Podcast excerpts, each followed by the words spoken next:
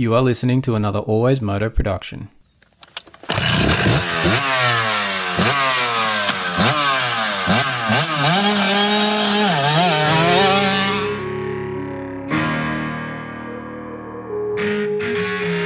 The Always Moto podcast with your host, David Hogan.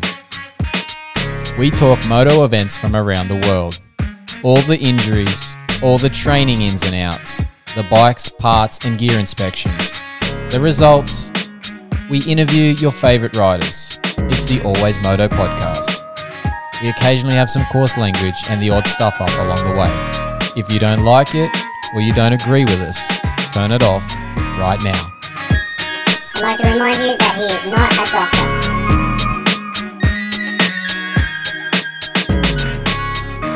That's right, Moto fans. I'm not a doctor, but I am a physiotherapist, and this is episode 67 of the Always Moto podcast. As always, I'm your host, David Hogan. Thanks for joining us here on the Always Moto podcast. We'll be joined during the show by the Always Moto contractor, Ben Grinly. Unfortunately, he's still just waiting to be paid. We don't know where that check's gone. This is the Always Moto podcast. We are in the depths of the clinic throwing strapping tape anywhere it will stick. As always on the show, we'll be going through all things moto, particularly the injuries in our sport. Well, not so much on this show. This show's a different show. But there are a lot of injuries in our sport, and that's because hashtag injuries are a part of moto. So this week's show, what are we talking about? It's a WSX preview show. That's right. World Supercross is coming to you later this week. First round will be happening on the 1st of July in Birmingham in the UK. And this is our preview show. Welcome to it. Bringing the show today is Comp Edge Performance. Are you looking to take your performance to the next level?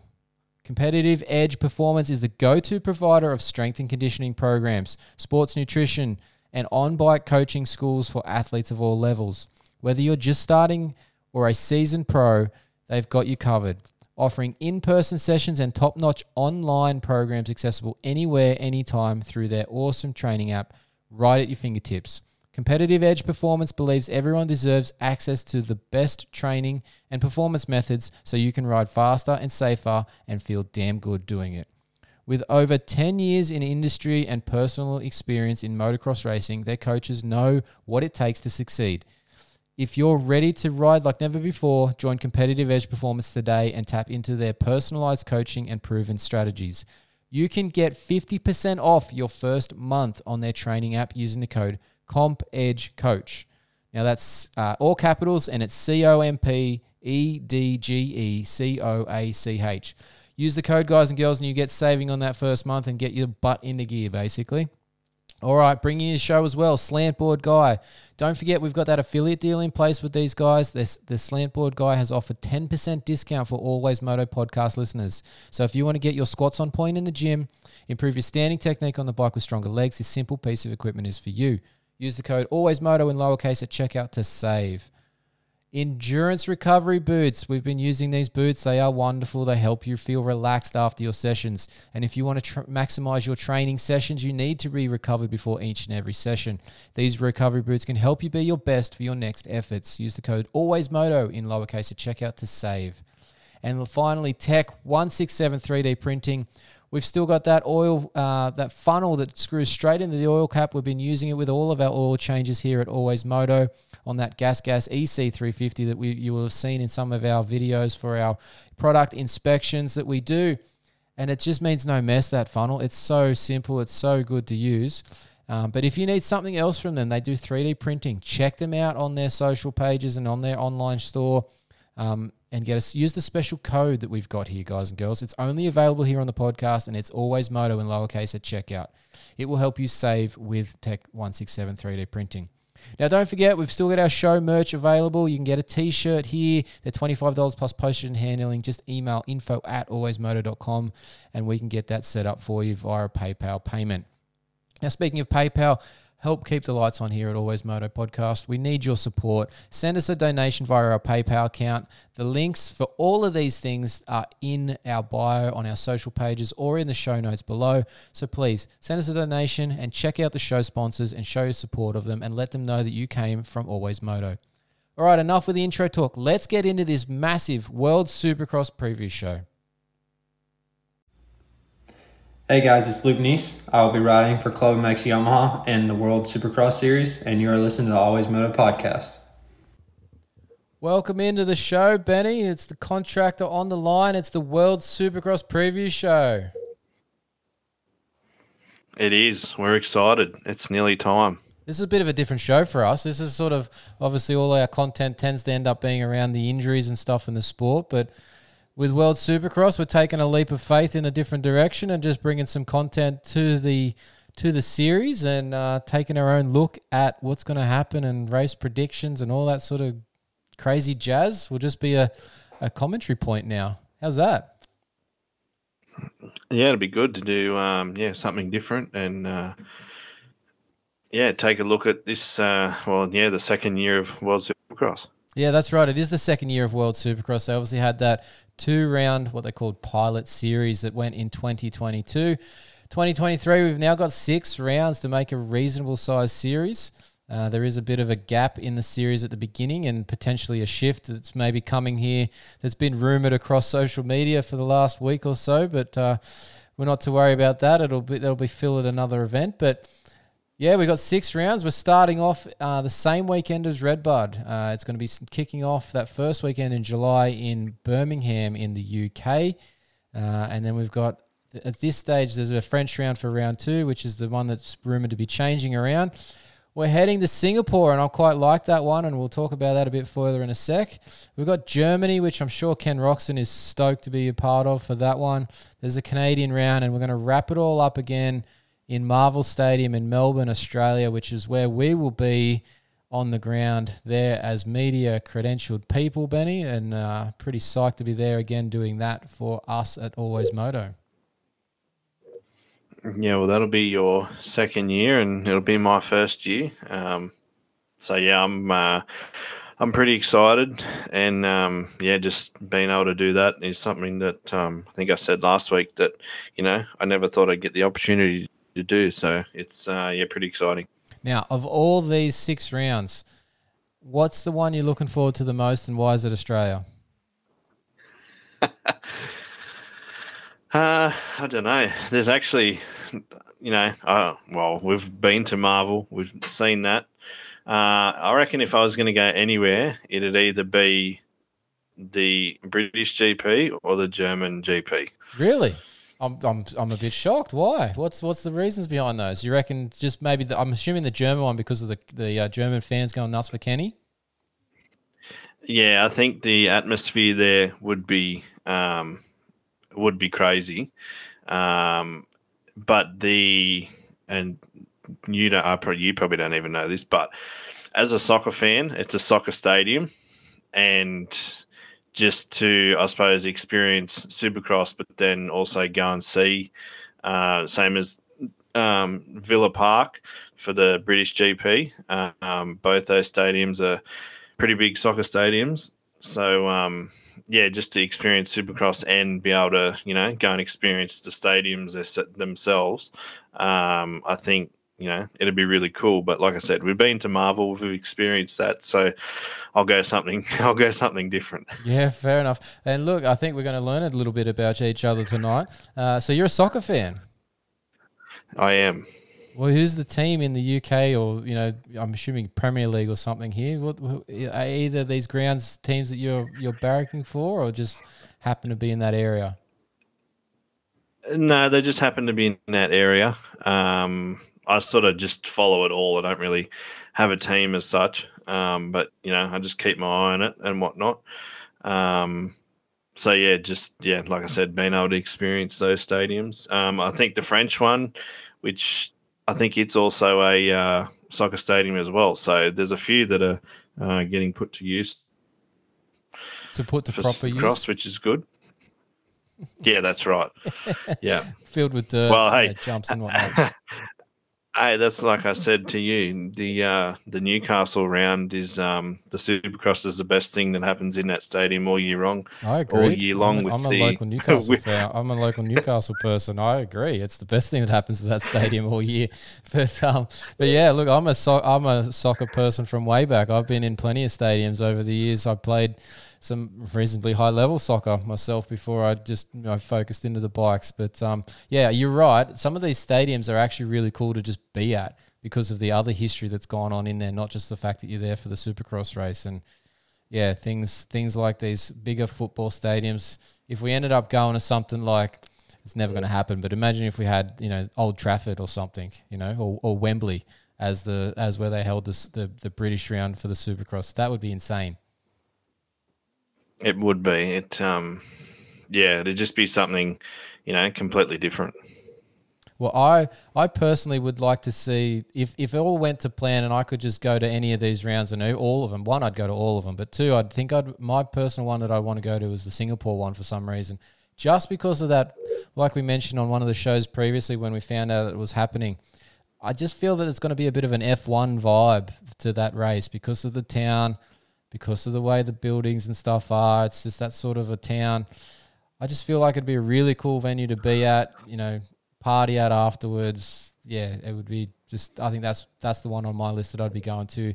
If uh, if Adam Bailey or something wants to um, shout us as media to to come and cover it, I'd be putting a hand up for that one. And can we call it a town? or is it a city? Oh, whatever. You know what I mean. Jeez, come on, semantics here. Yes. Anyway, but yeah. So no, look, it's it's kind of cool. I love the fact that we're actually seeing the racing all around the globe. Yes, we're not stretched out too far. We're only six rounds at this point, but uh, ideally, this gets series gets bigger and bigger every year, and we end up in more and more places. But yeah, there's some pretty decent countries that we're traveling to with this with this round with this championship now and giving it some legitimacy other than just those two rounds that happened last year. Obviously, it was just the beginning of all this, but I quite like the fact that this round, this this series is here. It's going to where it's going to. It's nothing but excitement for me. Yeah, I couldn't agree. Um, couldn't agree more. Something that was needed. Um, you know, us in Australia, but also you know all the other places that never really get events like this. Um, it's you know it's good to finally get some you know worldwide athletes to us um, whereas you know we didn't have that chance before. So uh, i think you know everyone's going to jump at the opportunity to go. Um, last year melbourne was packed and um, i'd expect it to be the same again this year and i'd expect all these other events to be exactly the same. Yeah let's hope they're all you know well patronized for uh, for the viewers to make sure that these rounds come back again the following year. Now let's talk about a little bit about the teams, the riders, the formats. There's some similarities, but some differences to this year's uh, events, and we'll start running through those things. Some similar things are that the same teams are going to be a part of it. There's been no changes to those teams this year. They're all obviously on those contracted arrangements. So we've got those same 10 teams that uh, are going to be f- turning up to these World Supercross rounds, which is the Rick Ware Racing team. We've got that Honda Nils team, uh, Team GSM, Firepower Honda, which is actually split into two for their 250 and 450. They've actually got some different naming right sponsors there uh, in, in Froth and Polyfloor, which is kind of cool. Uh, MDK Motorsports, we've got Moto Concepts, we've got the Pipes Motorsport Group, Bud Racing, Club MX FXR, and Craig Dack Racing. So the teams are all the same. The riders are a little different. Some are the same, which we'll get through in a little bit here, but it's still same split. So there's four riders per team. There is two riders per class, and at each round we've got two wildcard entries available uh, for the 250 and 450 classes to try and bring in some other riders that might just be a one off special event uh, and maybe get them into the idea of coming back the following year and racing the whole series. So, what are your thoughts, Benny, on the wildcard system? One, I quite like the concept, and I didn't mind the fact that you know someone like Eli Tomac was a wild card last year.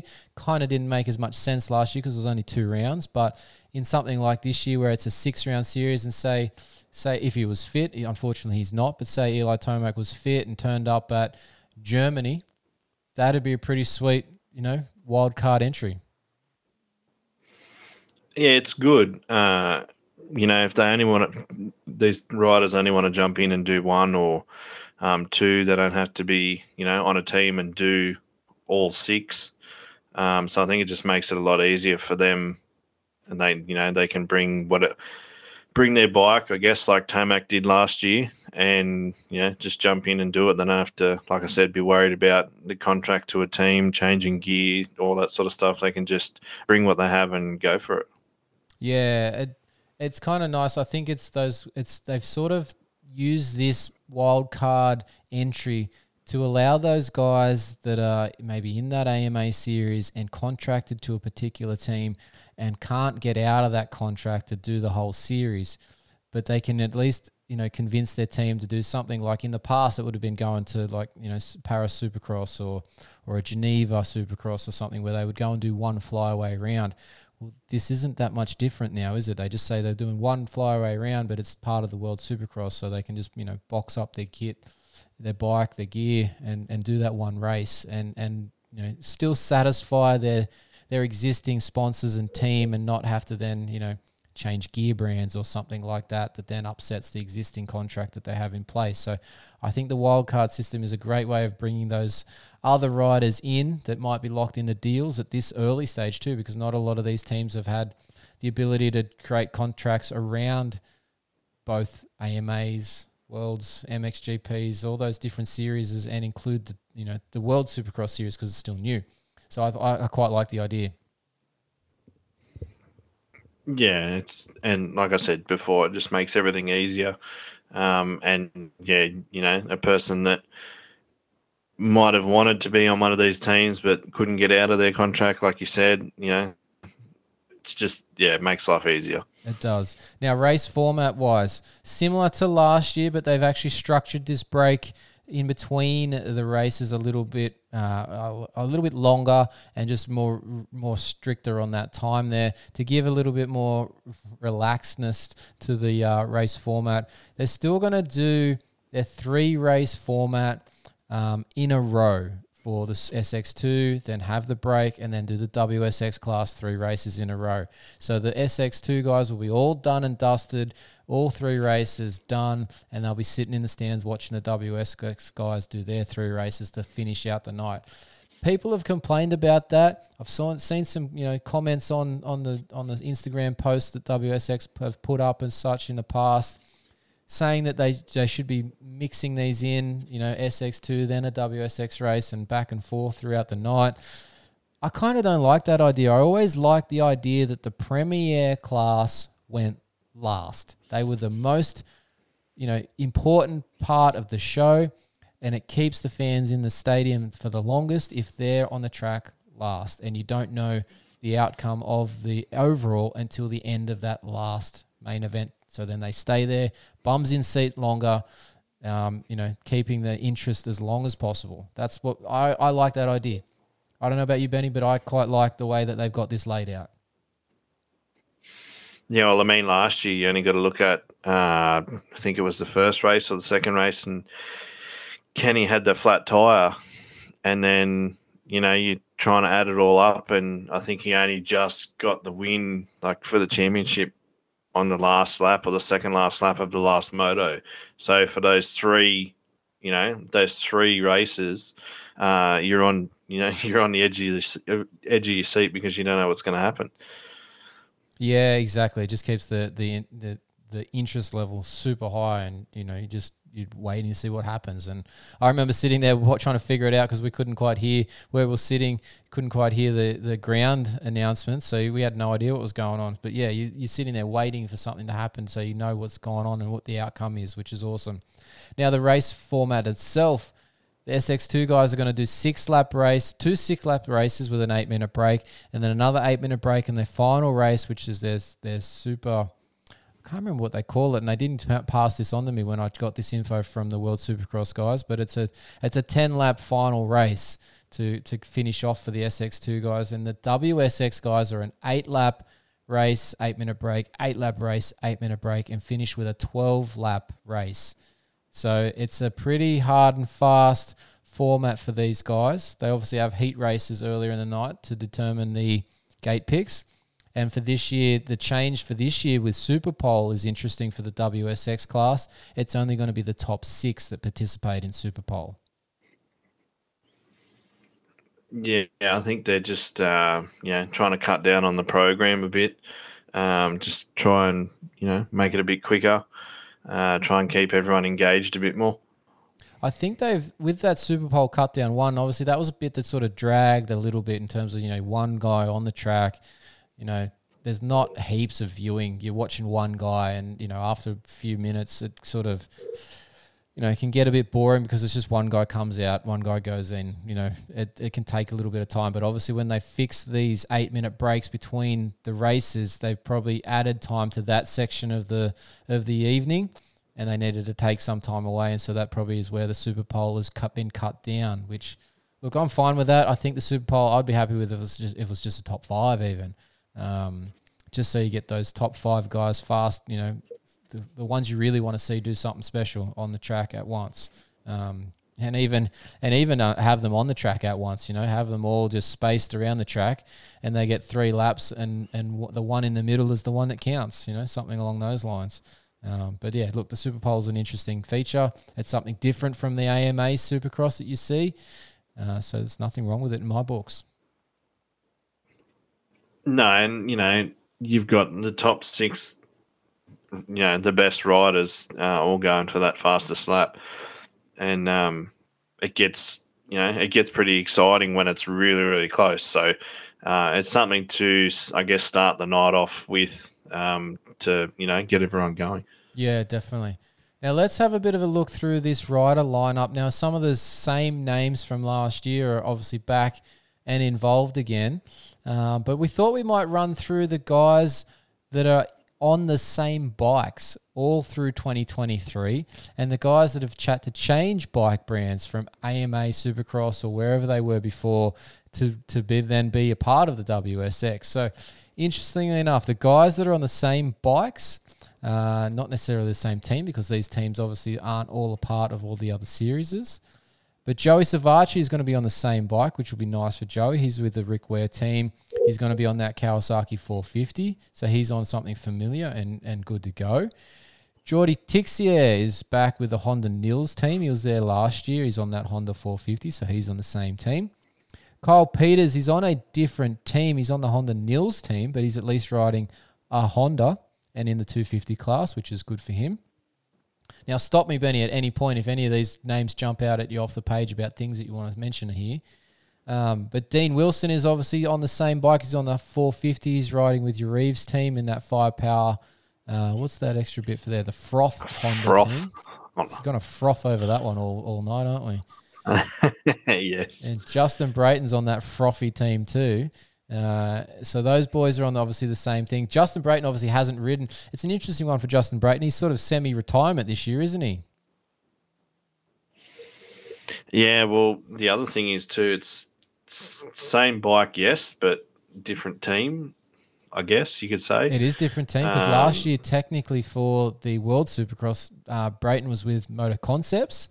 Yes, he rode with Yarrive's team for the Australian Supercross, but it was a different team, and he had to have a few slightly different components like exhaust systems and and that side of things. So yeah, little bit different setup, but it's pretty damn close. Yeah, still the same. Still the same. Uh, yeah, Honda. Yeah, but he, did- he he's now going to froth all night, so that's you know that that's a pl- plus. Yes. Uh, and they, Matt- uh, and I, Matt- I tell you what, they they're trying to put that froth on everything that Yarrive has. Um, you see it everywhere. Everything that he runs is has got froth on it. Um, and I know, I think Dean Dino had it on his helmet all year. Um, or was it Rockstar? Can he have both? I'm not sure. Um, but yeah, I ha- have seen it everywhere. I think the Australian boys have it on, maybe not Dino. Yeah, I think yeah, Dino's definitely got his rockstar helmet going on. So yeah, probably you're probably confusing that with the Aussie boys having the froth froth helmet there going crazy. But um, but yeah, so Max Anstey's on the uh, the firepower team as well, but they're not a froth frothy as unfortunately they're a polyfloor. Uh, for that 250 side of things, but yeah, he's obviously going to be quite prepared, Max Anstey, for this. He's had a quite a good run since he came over to that team and did the Australian Supercross, um, did the World Supercross Series. It maybe didn't go as well as he would like last year, but then he's been killing it in the AMA East Coast this past year. Uh, so he should be well and truly prepared for this uh, World Supercross Series. Yeah, and he um, he's probably going to be cheering because there's a few stadiums that don't have roofs that I've uh, looked up today. And uh, can you just imagine if it was wet in England and uh, he won because it was wet? You know what? I wouldn't. It, it, one, that'd be cool, right? Yes, he the the place would just be almost burnt to the ground. Um, but you know what I want to see is an actual one of these that rains because it's as as bad as it is to do a 15 minute or a 20 minute main event supercross in the mud. Can you imagine having eight minutes to clean your bike and go again? Yeah, they and they already freak out at the eight minute, let alone you know, and that's just when the bike's fine. So yeah, imagine being covered in mud. I can uh, yeah, I can see where you're going with that. Well, that and like all these pro teams, they love to change their clutch every time they come off the track. There is no way that's happening in eight minutes, and there's no way that clutch is going to be very happy at all sitting in that you know one. It's going to be burning hot when it comes off, and it's going to be sitting there and encased in mud while it's just bubbling away, sitting there on the bloody start line. Uh, that that would be interesting as a spectator. It'd be shithouse as a mechanic or a rider, I reckon. Yeah, I wouldn't want to. Uh, I wouldn't want to be dealing with that, and you know, you've got the pressure as well that you you're under in that eight minute break. So, uh, yeah, everything would just be a mess. Yeah, goggles, gloves, switch your switch your helmet out or something. You'd just yeah, it'd be horrible.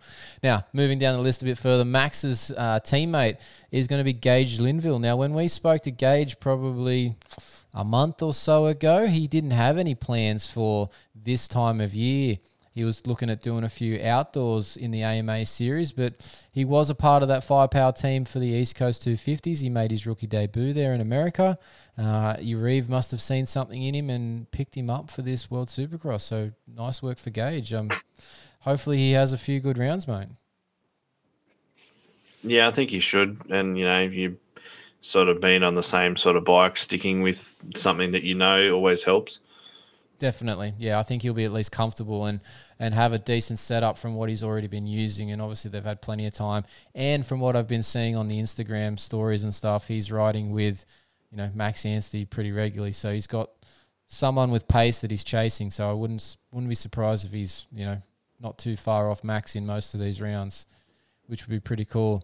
Justin Bogle's going to be an interesting one. He's back with that MDK KTM team. Now they basically are running K. They're all running KTM's this year, so they're all actually on that same bike, which is a change from last year. They had people on all sorts of bikes, especially when they had the couple of fill-ins with Jackson Richardson and our other Aussie boy, whose name escapes me right at this second. Um, but yeah, so Justin Bogle, for those that don't know, has had a pretty decent injury in recent times uh, broken arm and, and some very, very bruised lower back and, you know, abdomen areas. And he's only been back on the bike for sort of two or so weeks now, maybe three. I think he might be coming in a little underdone to this opening round of World Supercross. Yeah, that uh, the pictures that he shared on Instagram were not, um, yeah, not nice. So whatever whatever it was was yeah a big accident I think. Um, but you know I think he'll go there and probably throw out some tricks like he did in practice and, and qualifying last year, um, and get the crowd pumped up, and then he'll probably just run on adrenaline for the rest of the night. I'd say that'll be his plan for at least round one in Birmingham, but depending on how this uh, calendar goes, if the French round does get shifted a little bit I think he'll be looking forward to having that. There, there is already an eight week break in the middle of the season there. He'll be definitely looking forward to that to get himself ready to go for you know round three and onwards. Um, and that's probably where you'll see more of the the Justin Bogle that we should all you know know of and you know potentially see more of those tricks that you're talking about because he does love to uh, get loose in uh, practice and qualifying. Now Max Miller is going to be his teammate on the on the in the SX2 class there with MDK, also on a KTM. He's staying so he's staying on that same bike. He's a privateer in the states on a KTM, which is awesome. Now Cole Seely is st- sticking with Moto Concepts this year. He did ride the 250 class last year for the World Supercross rounds. He's moving to the 450 this year, but that's not an unfamiliar thing for him on the Honda. He did do a couple of rounds there in the AMA series just at the end of the series here to actually, you know, just basically shake down that 450 and get himself comfortable. So Cole should be, I think Cole will be a bit better off in the 450 class. Yeah, he didn't have a, a great run uh, last year, but he was sort of fresh back on the bike then too. So hopefully, with a few of the AMA races under his belt and uh, you know a bit more time on the bike, and like you said on the 450, I think he'll um, he'll do a lot better. Yeah.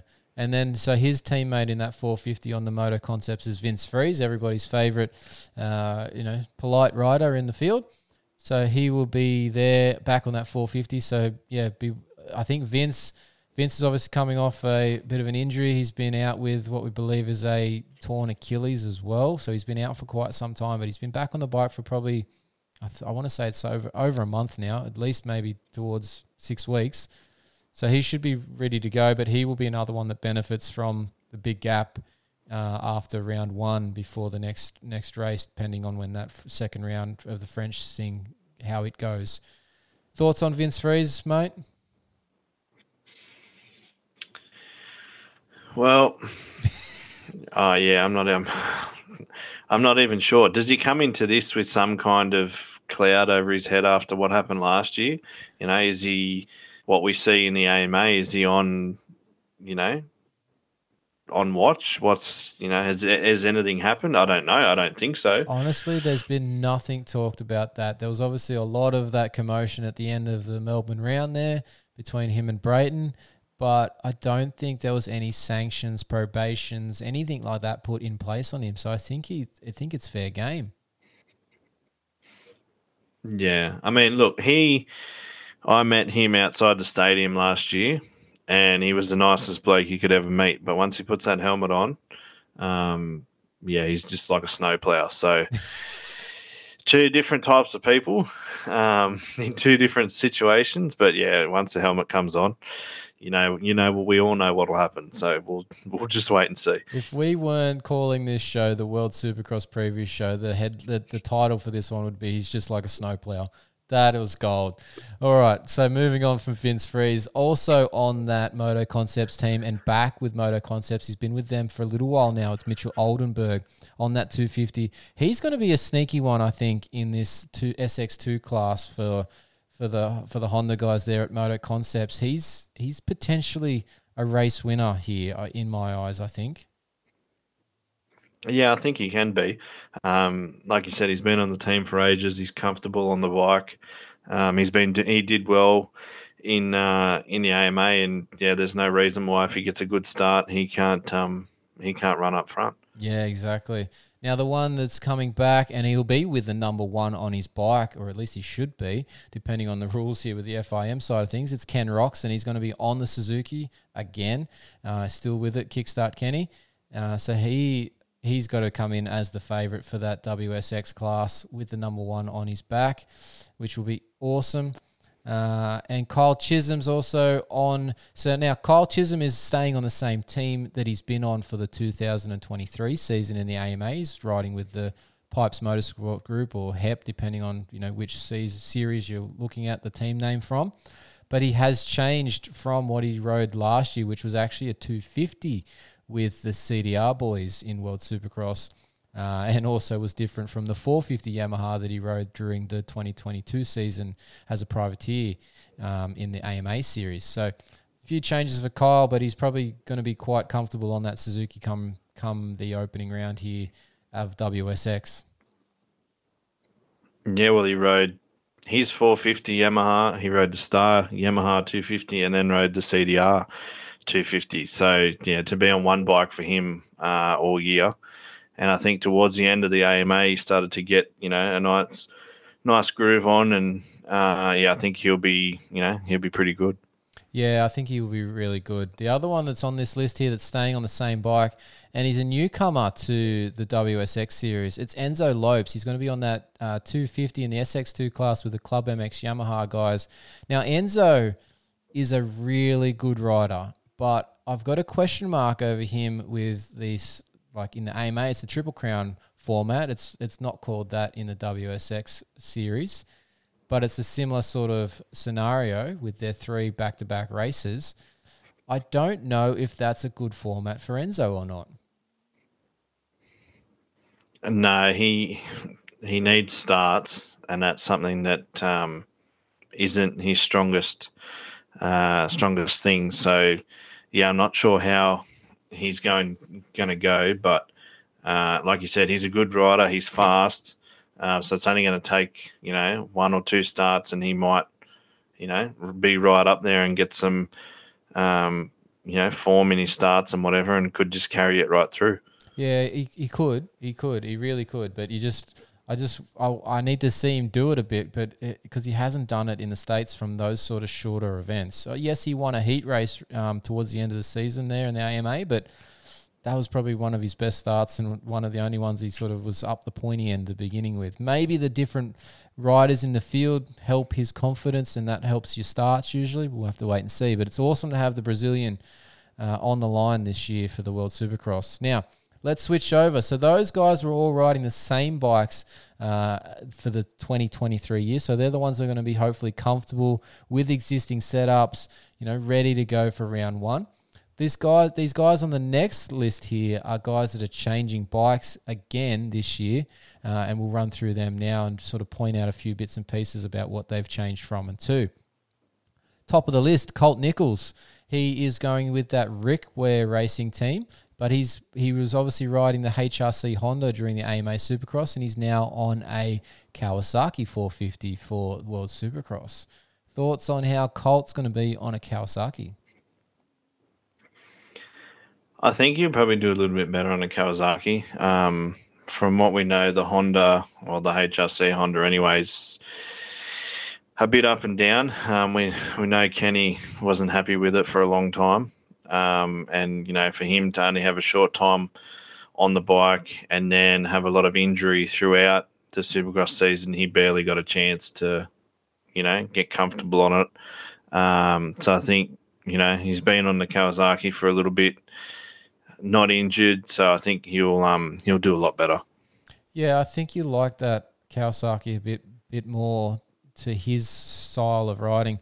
He didn't seem to gel with that Honda. He he sort of was doing a lot of testing for what seemed like for Colt um, for um, Chase Sexton there at the beginning of the year. Then he got injured, and then he started testing more for for Chase, and he just never seemed to get comfortable on the Honda. So I think it's actually beneficial for him that he's not on a Honda in this World Supercross series. But he'll have to see how it plays out. But I think he'll be better off for that change.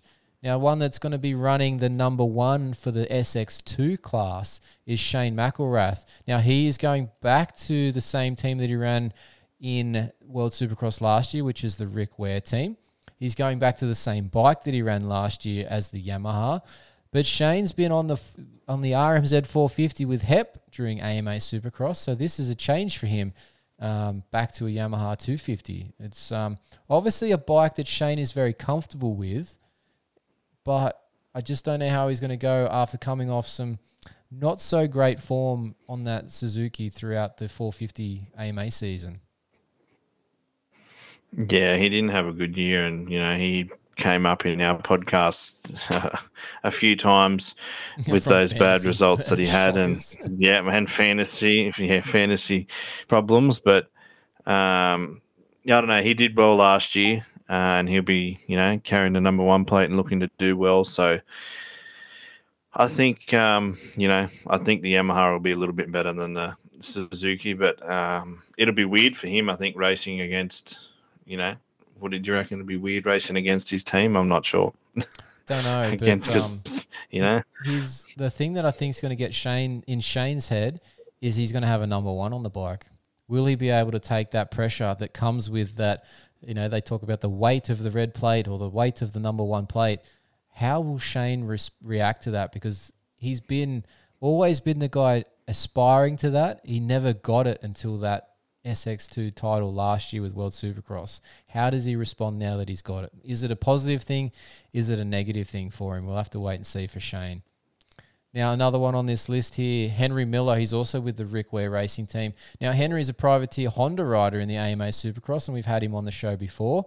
Uh, Henry's an awesome interview for us, and and he's actually going to be on a Yamaha as well in this uh, World Supercross with Rick Ware Racing. So a bit of a change for Henry. And the one that I really want to chat to, and we're hoping to get him on as one of the interviews for later in this show, which we'll find out. We haven't obviously got all this confirmed just yet. Uh, Kevin Moranz is riding with the Honda Nils team, and he is going to be in that 450 class. Now, Kevin obviously is a privateer rider in the States on a KTM. So this is a big, big shift for Kevin. Steel frame to alloy frame, you know, European bike to Japanese bike. It's a big, big shift. Yeah, it is, and you always hear of the riders struggling to go from one to the other, but usually it's you know from something to the Austrian bikes. Um, but yeah, him going back will be uh, interesting to see how he adapts to that uh, compared to being on the KTM for so long. Yeah, that'll be interesting. Have you seen that uh, in his Instagrams and stuff that he's still doing his whole Mar- Michigan uh, Mafia side of things? That he's he's oh he's Moranz Mafia. Sorry, wrong one, wrong Mafia. His Moranz Mafia crew. He's got all the names on his shirts and on his um, on his shrouds and stuff again for the World Supercross. So he must have worked that in with his Honda Nils deal. Yeah, I've seen that, and um, I think that's pretty cool that they let him do that. Um, you know, that's throughout the season. That's what helps him make, um, you know, makes the extra bit of money that he gets to to go racing, and for them to let him do that, yeah, I think it's pretty cool. Yeah, it is. Um, we might have to chat to him about an Australian round and see if we can get the Always Moto logo on him somewhere. But um, yeah, we'll see if we get him on the on for an interview here later in the show or not. Now, another one on the list here that's changed. Chris Blose is returning for World Supercross. Uh, he was a, quite a good front runner during this series last year, and obviously then some of the other European races that happened after that he did really well at. But he's been riding for Pro Circuit Kawasaki in America during the uh, AMA series this year. He's actually going to be uh, on the uh, Honda of Nils team as well on in the SX2 class, but on a Honda. So that's a big change for for Blose there. Um, just an interesting one as well. Jace Owen is also switching uh, teams here. Now, Jace was on the Club MX Yamaha last year. This year, he's on the Team GSM team, which is the French team, uh, but he's on a Yamaha. So he switched teams. So that's a different change. But I believe Jace was on a Honda during the AMA series this year. So just always back and forth with these guys. They seem to switch bikes more than they change their underpants, it seems. Yeah, I'm not sure how they do it, especially when, you know, I could hop on a KTM and then hop on a Kawasaki and it might feel a little bit different, but, you know, I'd get used to it. But they're, you know, they're all picky with their setups and everything like that um, to be able to race at this high level. Um, yeah, I don't know how they, yeah, switch back and forth. Yeah, it's got to be. That's got to be the one thing, eh? Like they've got to push at such a high level, and the bikes do such tiny differences at that point, and that would be enough just to throw some of them off. But they seem to manage to work it out most of the time. But yeah, it's got to be difficult changing bikes that often. And another one that's changed bikes, uh, we've interviewed him here in the in a few only a few weeks ago. Cade Clayson, who's been on the Kawasaki in the AMA series, he's actually going to be with MDK KTM uh, for this World Supercross round. So that is another one of those shifts from a Japanese um, aluminium frame to a European steel frame bike. So be interesting to see if Cade likes the KTM's or not. Yeah, well, what he was on Honda last year, back to Kawasaki this year. And, uh, you Yamaha also had the Yamaha last year. Club MX Yamaha Yeah. for World Supercross. So there's another bike in that mix there too. Yeah, so he's he's been on plenty of bikes in the past few years. So yeah, it'll be interesting to see what he thinks of the KTM. Mm. Now, Anthony Rodriguez is into this MDK team as well. He's on the KTM, but he's actually been riding with Moto Concepts throughout the uh, AMA series on the Honda. So he's having a big shift as well. Uh, Mike Alessi, good old number 800, is back with Moto Concepts. Now, he's been doing all sorts of riding in uh, arena cross series, uh, two stroke nationals. He's been riding a two stroke in some of those arena crosses. He's going to be on the uh, 250 Honda for Moto Concept. So that's an interesting one for me. I'm curious, one, to see if he's still got his whole shot prowess, which I believe he will, uh, and how he stacks up on the supercross tracks in this SX2 class. That's an interesting one for me. Yeah, I was a bit surprised when his uh, when his name popped up. So uh, yeah, we'll just have to yeah see how he goes. He you know he's good for a whole shot, but uh, yeah, then after that, we'll yeah we'll see how he goes. they are short races, so if he can you know get the get the jump and get out front, who knows? Yeah, definitely. Now, next one on the list, Cullin Park. He is riding for that Pipes Motorsport Group on a Suzuki in the SX2 class, but Cullin's been on a Honda during throughout the uh, for Phoenix Racing, I think it was uh, throughout the AMA Supercross. So big shift for him. Hunter Yoder in the AMA has been on the Team PRMX Kawasaki. He's also going to be on the PMG Suzuki in SX2. So another big shift there. One that's interesting for me because he's a potential contender for this title in the what WSX class. Justin Hill rode super well with Team Tedder towards the end of the AMA series there on that KTM. He's now with the Bud Racing Kawasaki team. So that's another one of those steel frame, aluminium frame shifts, um, and something that's not too familiar for Justin in recent times. I don't think he's been on a Kawasaki in in uh, in quite a while.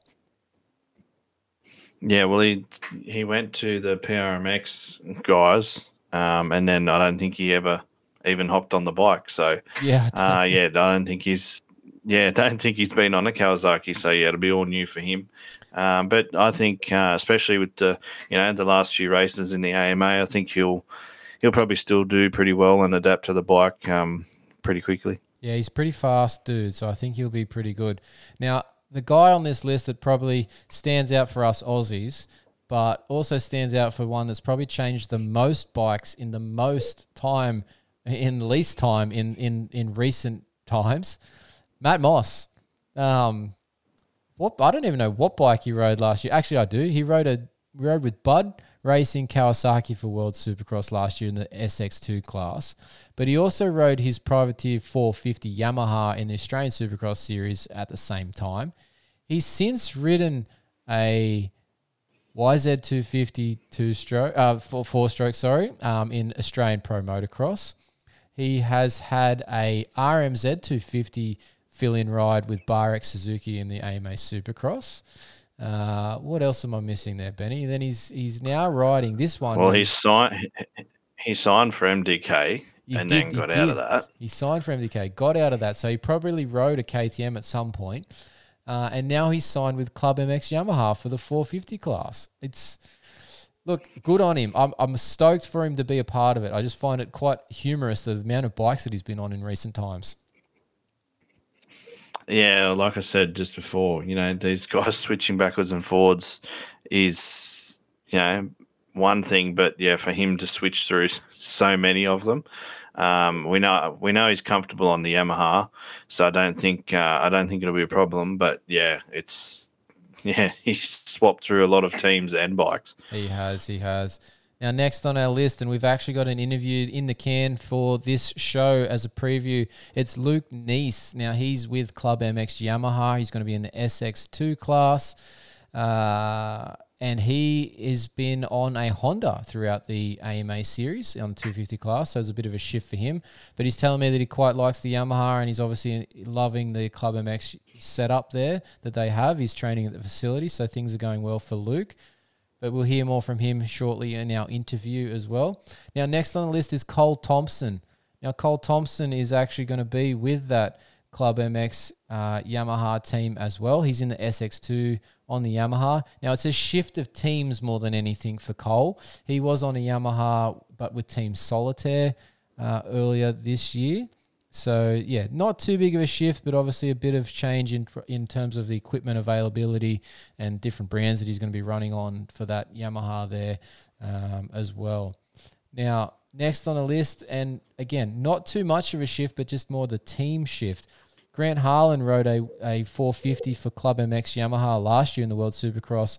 He loved that bike so much that he actually got it as a privateer bike and rode with Rock River throughout the AMA series and is currently doing the motocross series. But he's signed on to do the World Supercross series on the 450 Yamaha, but with CDR, which is awesome for the CDR team. I like that signing. I like Grant. Um, but he's going to be switching between motocross and supercross and his privateer bike and a pretty well specced out, you know, Japanese uh, f- supported CDR bike. I think he's going to have a few things to get comfortable with. Yeah, I think uh, you're right.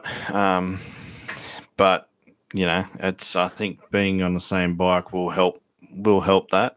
Um, but yeah, having one part on one bike, one part on another bike, and you know, you might think at one stage, oh, I've got this, and then forget that you don't. And yeah, I'm not sure how that's going to work out for him. exactly. It could just be confusing at some point. Say like. I'm, I'm sure. I'm sure he's going to be running different tires as well. Like I think I'm pretty certain that the uh, the CDR team's on Dunlops, and I'm pretty sure he'll be running Pirellis or something uh, currently. So yeah, that could be an interesting shift. I might be wrong there on, on, on the Pirelli side of things for his personal, but I'm pretty sure I've got that one right. But yeah, even just things like that could be enough to throw you off. But yeah, we'll see how Grant does. I'm looking forward to having him, um, you know, in, in the CDR team and seeing what results he can do on that bike because I think that'll suit him down to the ground. Another one that's changed, and and we've got the brothers running um, this year, and he's on the CDR Yamaha team is Josh Hill. Now, Josh was a part of CDR last year as a fill in in the Australian Supercross side of things, but he's been running most recently in the AMA series on the Team Tedder KTM. So, again, another shift from steel frame to alloy frame. So, yeah, big things there for Josh Hill to get comfortable with, but he's been on that bike in the past, so he should have some reasonable settings, you would think, from his past experience with the CDR boys. Yeah, and I think it's just again that comfortable, you know, knowing the team, knowing the bike, what you you know how they work. Um, you know, he travelled with them last year to Cardiff, and then you know around um, our series and back to Melbourne. So yeah, I think uh, I think he'll be fine.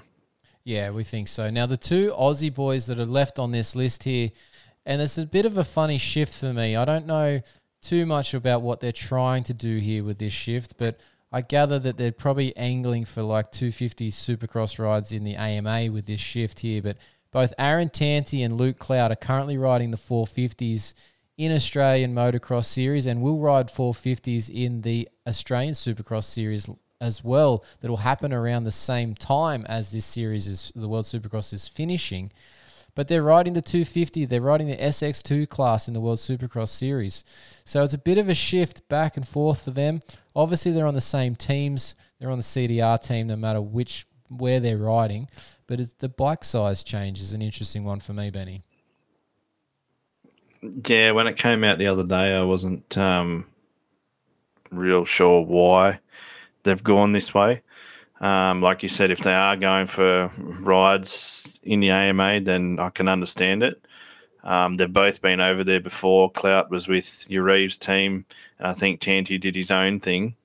Um, but yeah, I'm not. Uh, yeah, I, I, don't know why, especially when you're going to be on the 450 in the uh, in the Oz Supercross. It just yeah, apart from the getting the rides in America, it doesn't really um, make sense to me at the moment until we know, I guess, what they are really doing. Yeah, definitely. And now look from the the couple of French guys that are in the series that we haven't mentioned through here. We had a brief, I had a brief look, but I couldn't make heads or tails of what they've been up to. Not all of them have been riding.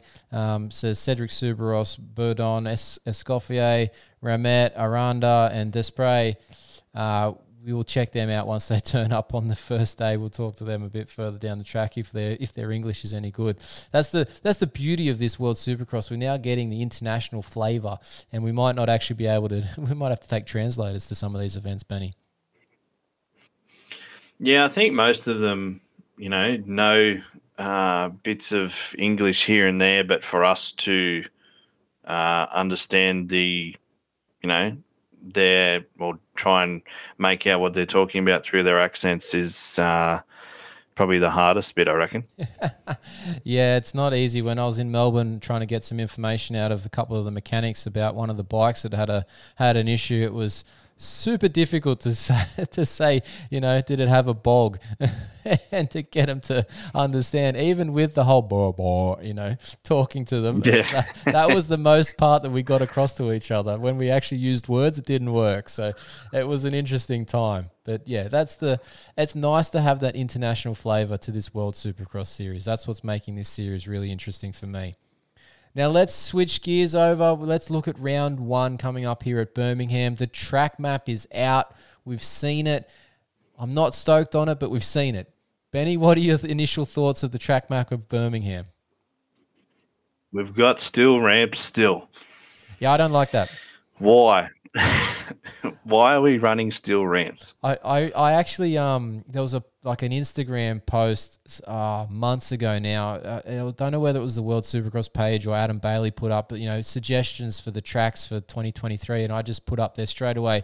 Please take away the steel ramps, but they're back again, and I don't know why. What's the go? We had all those. Uh, we think that the flat tires were from the steel ramps last year. I don't like the steel ramps. It's a it's a supercross track. We're not a freestyle race. Yeah, look, I mean, the steel ramps don't really worry me. I know there was a lot of talk about it last year. Um, a lot of people didn't like it. It's something different, uh, which I think, you know, that's what they're trying to go for. But if we get more flat tyres um, come round one or any of the other rounds, I think they're really going to have to look at changing that up.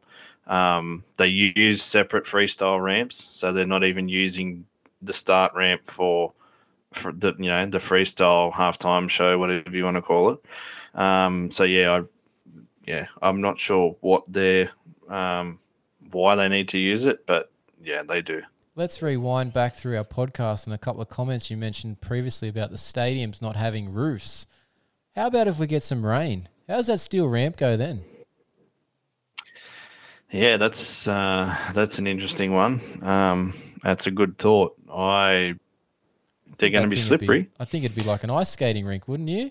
I don't think the tires are going to stick Yeah. to that at all. Yeah, well, you only got to go to a freestyle show and it starts to rain and they cancel it. So Yeah, you know, this could what's be. yeah, what what's the plan? Yeah, it could be interesting to see what they come up with then. If that's the case, they might have some sort of plan B. They might have absolutely nothing. Maybe they'll be listening to this and go, "Shit, we need to come up with a plan B." Let's see what happens. Well, uh, maybe that we add that to our ask them list. You know, for uh, when we're when we're following up post race after round one, how things have gone. You know, we'll see how that plays out. Now, the rest of the track, uh, massive, massive start area on this track map. I feel like the track, the start straight has taken up like 70% of the floor space that they're being used for the track. I, and I don't understand why. The start itself only has two points that seem to be crossing over it. Uh, they don't actually go down the start straight, which is where most of the space is used, wasted. How do you want to look at it? It's an interesting design, let's say. I'm not sure if they've quite utilized the space as well as I would have liked. No, I think they could have done it a lot better. Um, but even you know Melbourne last year, they could have you know used a bit more room. 2019 was the same sort of thing. They had a massive start in Melbourne, um, and you know right down the middle. You know they just I think they need to yeah maybe have a look at what they're doing, um, try and get you know utilize a bit more room, but. Uh, I'm also not a track builder, so I don't know the stadium, you know, the layouts and stuff like that. But yeah, I think they probably could have, you know, used a little bit more.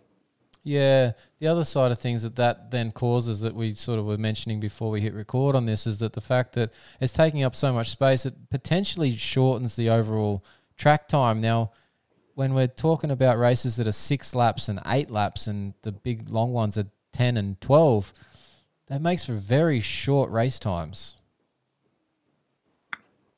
It does, and you know, the fans want to see. I know I do. Um, you know, longer lap times, but yeah, these will be a lot shorter, and um, you know, there's nothing we can do about it. But yeah, they just need to look at it. I think. Yeah, I'm wondering if that'll stick, a, like if they'll have a bit of a rethink on that one, you know, for rounds two and so forth. But yeah, it's interesting, interesting layout. The other thing that we picked out of the track map straight away is that they have the S bend style of track back, and we think it's not obviously clear on the track map itself, but we think that that'll be another one of those split lanes that we saw in Melbourne. Um, thoughts on the split lane in Supercross, Benny? Well, the split lane in Melbourne was ridiculous. It was a way too small area for a split lane, and it didn't really, um, it didn't really do much. But uh, I know years ago in the AMA they used to have, you know, split lanes where, and I know they do it at Daytona and stuff like that, but it works there. Um, I have massive floor spaces that- for those, but in those AMA settings, and especially like the Daytona Yeah. one, they've they've really got the room for that in that track. So that's where that works. yeah, they work there, and you know, I just yeah leave it out for me. I think.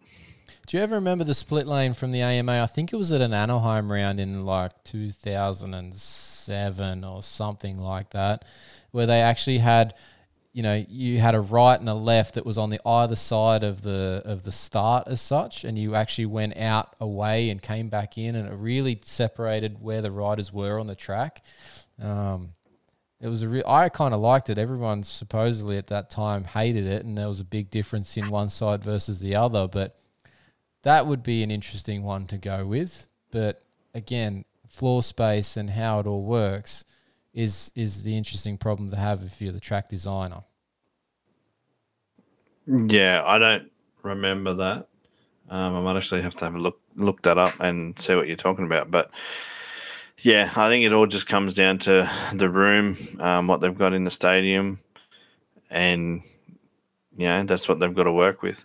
Yeah, exactly. Now the track itself looks fine, right? Like the, the track is a raceable track. There's just some aspects to it that obviously, you know, we've picked out straight away that we weren't necessarily fussed on from what happened last year. Maybe this is just another one of those rounds where they just build in the first first track as a bit more of a, a simpler design and that's a bit of a almost a, let's say a test run to see how they like it and then obviously they might ramp these things up from you know round two but yeah i just i think we all are in agreement that these tracks should be challenging they should be a bit longer they should utilize the floor space better um, and hopefully not waste so much space with you know massive start areas but we're not on the design team. Maybe that can be our criticism of the, the only criticism that we have of the series because we like the rest of the fact that it's there and happening. Uh, you know, but we got to be picky somehow. We're we're just sitting here on our butts, not riding it. So why not be picky somewhere, Benny? That's exactly right. All right, let's take a quick break on this uh, Always Moto podcast that is the World Supercross preview for 2023. We'll be back with some interviews and then we'll be back with some more commentary following those interviews. We'll be back shortly. Hey guys, it's Matt Moss here. We're tuning in with Always Motos podcast. All right, joining us for this World Supercross preview show, he's going to be riding for Club MX Yamaha this year. It's uh, Luke Neese. Welcome on the show, Luke. Yeah, man. Thank you for having me. No, no problem. We appreciate the time, and it's kind of awesome to have you in the World Supercross Series. This is you didn't do it last year. Uh, it's good to see that a, a new name is joining the list for 2023. Yeah, I'm. Uh, I'm pretty stoked. Um, I'm glad that uh, club gave me an opportunity to be able to do it this year. Um, it was kind of one of my goals to to be able to do it, so I'm really stoked on it. So why why did you pursue the World Supercross? What interested you to to come across and do this series? Um, well, a- a lot of us know that the American outdoor series is just, I, I mean, as far as money wise, it, it's not the greatest. Um, and I, I mean, like I said, all, a lot of us know that. Um, and for, for privateers and stuff, it, it's just really hard to make money and to, to really afford it. Um, and the World Supercross stuff, it's a lot of it's paid for and it's a little bit more money for the privateers. And with the whole new SMX series, a lot of the factory guys and I guess the bigger name guys go race that. So there's a lot more spots open for the World Supercross stuff. So um, it, it kind of intrigued me a little bit to be able to go do the world and um, or World Supercross and, and travel the world. Um, that's uh, that was kind of my goal this year, anyways. But um, like I said, it's just the American outdoors is just hard to do as a privateer. Does it does it make any difference? Like obviously with this World Supercross series, yes, there's the money, but like you said, you you you you're calling yourself a privateer at that point for the outdoor series, and and that would fit for where you were this year. But does it make a difference that you're actually like a team rider for World Supercross? Like, I think that for me, if I was in your situation, I think that would be cool to be able to say I'm actually on a team, and and that would make the difference as to why I might choose one series over another.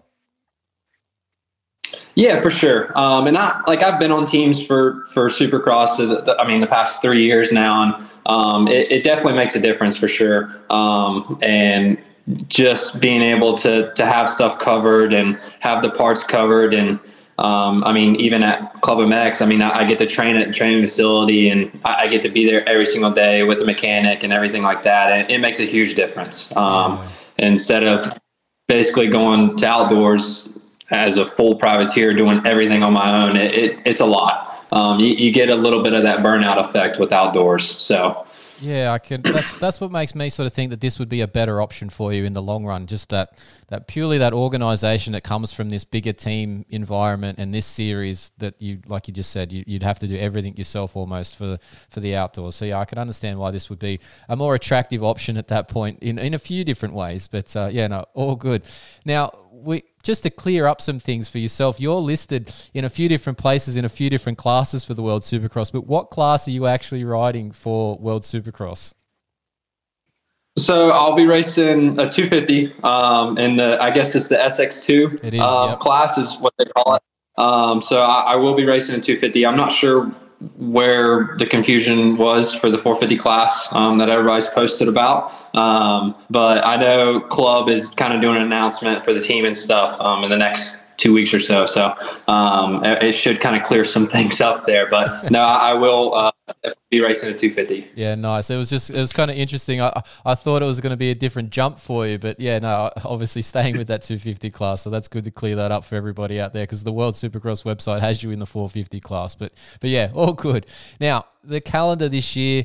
Obviously, the rounds uh, we have six rounds, but they're stretched out over a fair gap in in in terms of the months. Um, we get two really quickly, but then uh, nothing for a little while. How are you going to manage that physically with that preparation? Like, obviously, you're having a big lead in now, but then you're basically going to have to restart that and go again. Is is that how you're viewing this in terms of the prep, or is there a, a different plan in place for this this uh, this unique calendar? Let's call it.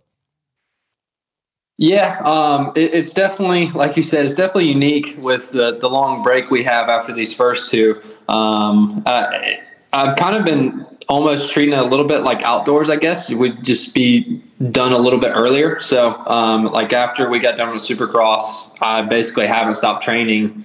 Um, it's been like full uh, training still for these next two, and then after these two um, as we have a pretty good group at club, and we've all kind of agreed to basically kind of taper off after these first two as a as a, a little break for August, and then kind of ramp back up and um, basically hit it back hard again right after August, um, and and get those last ones in there. Um, but I, I, think it'll definitely make it interesting for I mean for a lot of the Europeans over there and stuff, and I mean even for us, it's, it's definitely a little bit difficult um, to be able to do that. Um, but I, I, think for me, um, I'm having a lot of fun riding the club bike, so I don't know how much time off I'll take in August, unless they just stop prepping the track for me. Then I might take a break, but um, yeah, we'll, we'll see. Um, but no, I think that's kind of the plan. Uh, we'll kind of taper off a little bit during August, and then kind of hit it back hard again for the last couple. Yeah, I think you'd have to have some sort of break there. It's t- it's too long of a gap to not sort of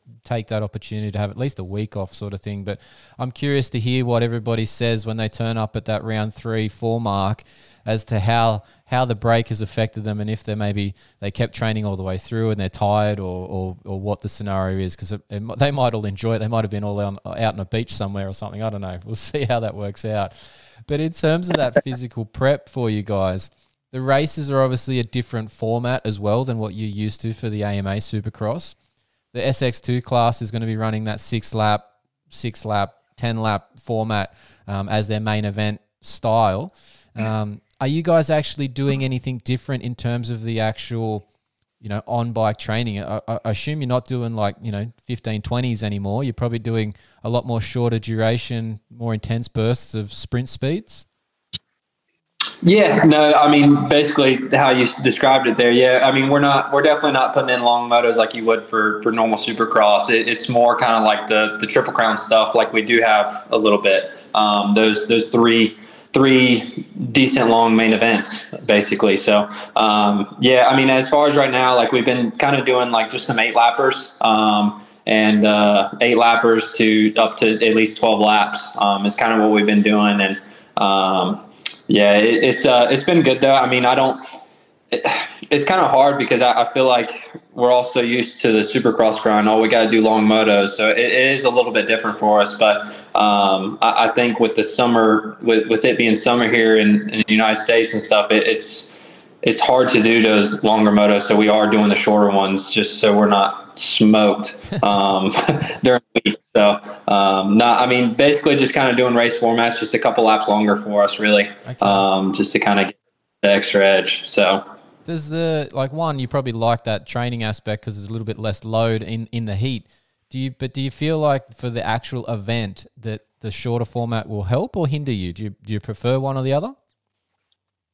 Um, I think it'll it'll help me a little bit. Um, I I mean this year I this like even for American Supercross, like I, have never been able to do a triple crown race, um, and I, am always the one that I, I, get better each time I'm on the track. So I think for me, it, it, will benefit me um, with being on track more, being able to get more gate drops, more racing. Um, I, I, think, and even I, mean, I feel like I have pretty good fitness, so I feel like it'll it'll play in my favor quite a bit. So um, I'm I'm really looking to it. So yeah, cool.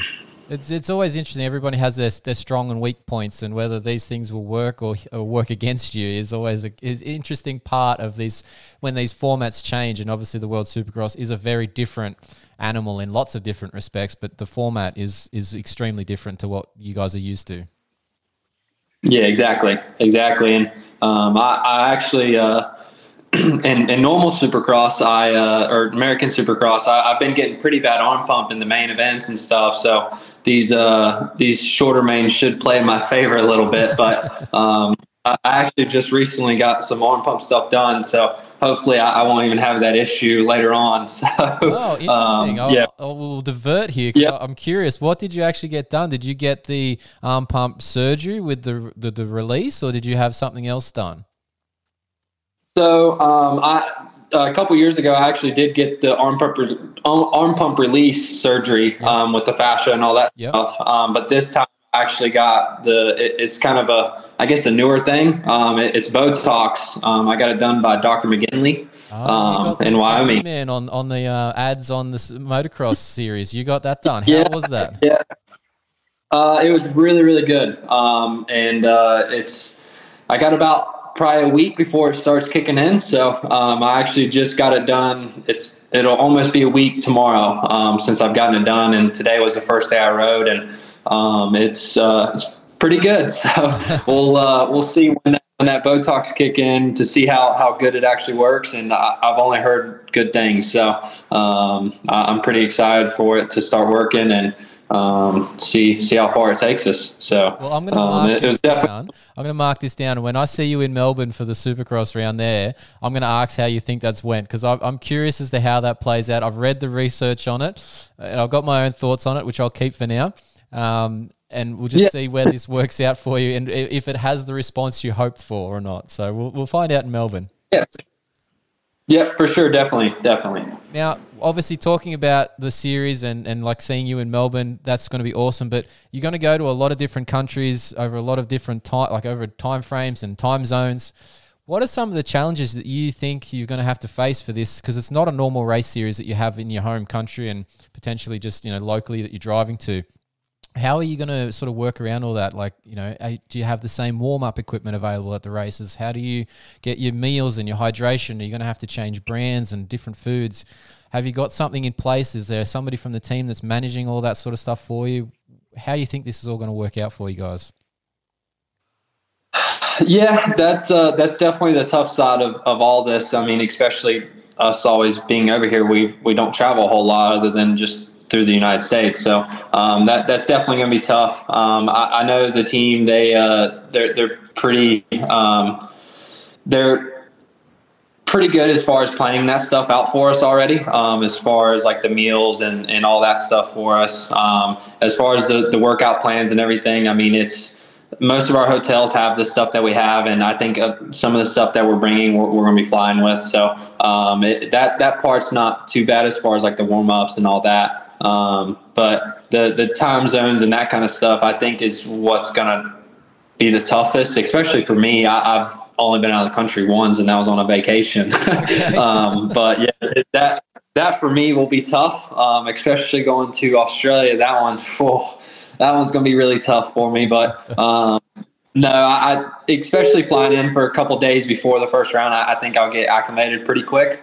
Um, but yeah, that I think that'll be the toughest uh, for me, and I mean, I'm sure a lot of us just the the flying and being on a flight that long and sitting and then having to do the time zones is, is probably the toughest out of all of it, honestly. Yeah, I'm assuming you guys are going to be getting in um, sort of early in the week of the event um, just to try and, try and counteract all that sort of stuff and give you time to get back on the right time zone, you know, so that you're not asleep when you're meant to be riding, sort of thing in the in the night program. But yeah, that is the that is a big challenge for you guys, particularly that, like you said, the coming to Australia one. That's it's kind of the reverse. You got to catch up. You miss a day, all that sort of business. So, yeah, it is it is a challenge. It'll be interesting to see how you all all cope with it and just manage to get all the things you need because the the food thing is one that I've always found when we when I've traveled, you know, in into different countries being having that access to something that you normally would eat all the time. And you might find it but it tastes different or it's it's just slightly different textured you know it might be the same thing but it doesn't doesn't work out exactly the same if you know what i mean.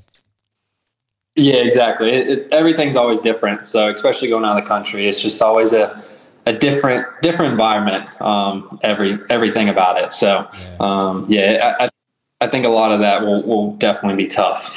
So and for me I, I, I don't sleep well on planes, so I got to figure out how to sleep good on planes. oh, so awful at it. I've been looking into it a bit so, recently. I'm coming over to to um to Redbud in a couple of weeks' time. Actually, on the first weekend of this World Supercross, I actually kind of miss out on that to, to, at this stage. But I've been looking at all those options for those. There's all these crazy looking neck pillows that you can now buy to try and hold your head up to sleep on a plane. And I I don't know if you're going to choke or if you're going to sleep. It's one of those 50-50 sort of situations. Yeah, I think I think yeah, I think being choked out would probably be the easiest one because um, then you'll pass out. So maybe that will um, work. Maybe it's pop but, a Valium or something you're coming over to. I don't know. yeah, exactly, exactly. Uh, yeah, I got a lot of those in the Amazon cart right now, trying to decide which one I want. yeah, exactly. so uh, the problems of the of the traveling man. Now, if of all yeah. the events that you've got on the calendar for this these this next six races, which one are you looking forward to the most? And why is it Australia? man. yeah, man. Um, it, it's tough because, like, I mean, I'm so excited for all of them because, I mean, like I said, I've only been out of the country once, so um, it, it's a new experience for me. But I mean, I'm a big like Marvel fan, like the the Avengers and all that stuff. So yep. like the Australian Stadium, Marvel Stadium, man, like I'm I'm really excited for that one. Um, and then just the the pictures that I've seen. Um, um, from Singapore actually look really really cool. So those those two are probably the ones I'm most excited about um, yeah. for sure. Yeah, I when I when I heard that they announced Singapore as the as that that round of the, the Asian GP, that was kind of cool because I, it's sort of that Formula One vibe. The city is that you know really really cool city. You know you got the rooftop bars and pools and all that sort of stuff on these crazy tall buildings yeah. and yeah, it just kind of looks like it could be a cool vibe to be a part of. So yeah, I'd, I'd, be excited for that one too. But obviously, yeah, the Australian one for me, it's it's it's my local one, so it's that's cool. But yeah, don't don't burst your bubble too much. But there's not too much Marvel about it, other than the fact there's Marvel sign on the on the building. So. Oh, okay. Well, awesome. Cool. I'll yeah, that one for you, awesome. Sorry about that, but it is a cool place. Yeah. You're in Melbourne, so that's pretty awesome. Well, that one's out then oh well, yeah. Singapore's the top one now, so yeah, all good. Now, now, one thing we've been asking, I didn't pre preface this one on the lead out, so you can, you can shut me down at this point if you need to. But um, we've been asking every rider what's under your gear? Obviously, everybody runs, you know, the gear that you see on top. You know, your for you guys, I believe it'll be the FXR gear, um, you know, jersey pants. Yep. Um, but what's underneath that? Are you a chest pro guy? Are you a knee brace or a knee pad guy? Have you got some sort of weirdo sock combination? What do you got on going on underneath there, Luke? Man, uh, so I just run a normal chest protector underneath. That's, um, I, I guess, whatever's approved by the FIM over there. I just had to get it recently, um, and uh, so I, I got one of those and just like a normal knee pad slash knee brace thing. Nothing special. Um, I've always ran a knee cup, and I mean, the past couple years, I just decided to move up in the knee brace world um, and go up to like a knee brace knee pad hybrid. Um, yeah, right. and then um, just Ethikas, and then uh, for socks, man, I've had some socks since I was on like 85s, and they're soccer socks from Yeah. like Dick's Sporting Goods, Yeah, right. Um, and I actually just asked FXR if I could get some because like I got some holes in them things, and I really need to. It's just one of those things where it's like, man, I don't want to pay for socks. Like, it's just it's one of those annoying things to pay for. So I, I'm yeah. really looking forward to getting some new socks. See, this is the thing. We always ask this question because you never know what's quite under there, and, and people do reuse stuff for way too long when it's not visible. So socks are obviously one of those. Yeah. things, and they can get a bit holy, but yeah, at some point you've got to throw them away because you will be getting just those those rub marks because there's nothing there. So that's fair enough. yeah, no, that that's. Um, yeah, I, I just actually got some new Gaernes today, and I realized that I really need some new socks because it's those just aren't working anymore, and it's almost embarrassing to have the socks now. So, um, Time for an upgrade. but yeah, Yep, definitely. no, all good. Well, Yeah. Luke, Luke, we appreciate your time, mate, on the Always Moto podcast, and we really look forward to seeing you in Melbourne at the end of the series here. But but good luck for the World Supercross. Hopefully, all the rounds go really smoothly for you, and you can just enjoy being in those other countries and and you know put in some good performances in this SX2 class. Yeah, man. Thank you for having me, and uh, hopefully, I get to see you in uh, in Australia. I'll be definitely coming and saying hello. We, we'll, we, we'll be making sure we put faces in the name. So, you know, all good. Appreciate time, Luke. Thank you. Yep, thank you. Hey guys and girls, I'm Gage Linville, and you're listening to the Always Moto podcast. Right, we've got another rider on the phone ready to talk the preview show for World Supercross here on the Always Moto podcast. He's going to be riding for the Pipes Motorsport Group. It's Cullin Park. Welcome on board, Cullin. Hey man, thank you for having me on. I appreciate it. No, look, I appreciate the time. Uh, You guys are always busy getting prepped. You're only a week or so out from, from you know, well, probably less than a week out from starting the fly to the venue and stuff. So you guys are obviously busy. I appreciate the effort that's gone into all this, and yeah, the the little bit of time you put to us to give to the fans is is an awesome thing. So thank you. Yeah, no worries. I'm uh, I'm really looking forward to it. Like you said, yeah, I leave on uh, Tuesday actually.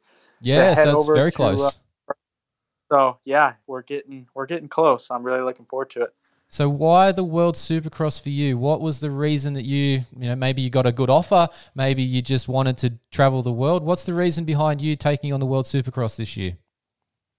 Yeah, um, a couple reasons actually. I I'm really looking forward to racing World Supercross, and like you said, just traveling to these other countries and uh, just get more Supercross experience. I mean, you just can't you can't teach experience, so just being able to race all those. But also, um, I was originally supposed to race outdoors, and then um, the team that I was on decided to not end up racing outdoors. Just um, just some things had come up, so you know, luckily um, with Pipes Motorsports Group, I was able to get this deal done, and yeah, now I get to go race World Supercross. I'm I'm really looking forward to it.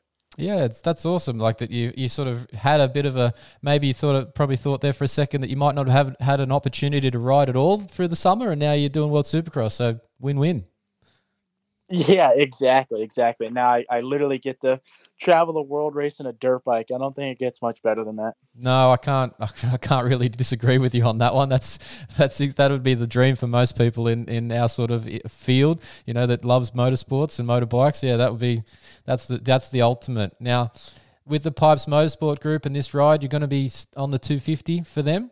Um, why the 250? Obviously, they had those, you know, the bigger names, Kyle Chisholm, Ken Roczen locked in for the 450s. I gather that was the best opportunity that you got for this opportunity for 250s.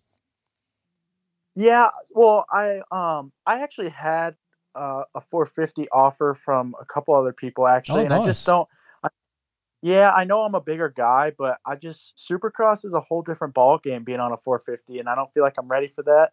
Um, like I said, I got a lot more to learn and a lot more experience, or I want to get more experience. So, yeah, just the 250 is I. That's just what I want to be on, and like I've been riding the bike now for just about a month, and man, I've I've just been really enjoying myself. I've actually been out in California, and I'm originally from Florida, and I've been on the East Coast for my whole life. So just getting over here and riding this hard packed dirt, been really good for me because I think a lot of the just even just watching the two races from World Supercross last year, they were both really hard packed. So something I'm trying to get better on, and yeah, just always trying to to get better and yeah, man, I just the 250's been good for me. So I like I said though, just I don't feel like I'm ready for a 450 in in Supercross just yet. Yeah, fair enough. No, you're obviously new new to it still, so yeah, it makes sense to just get a bit more experience under the belt. Are you comfortable so far on the Suzuki?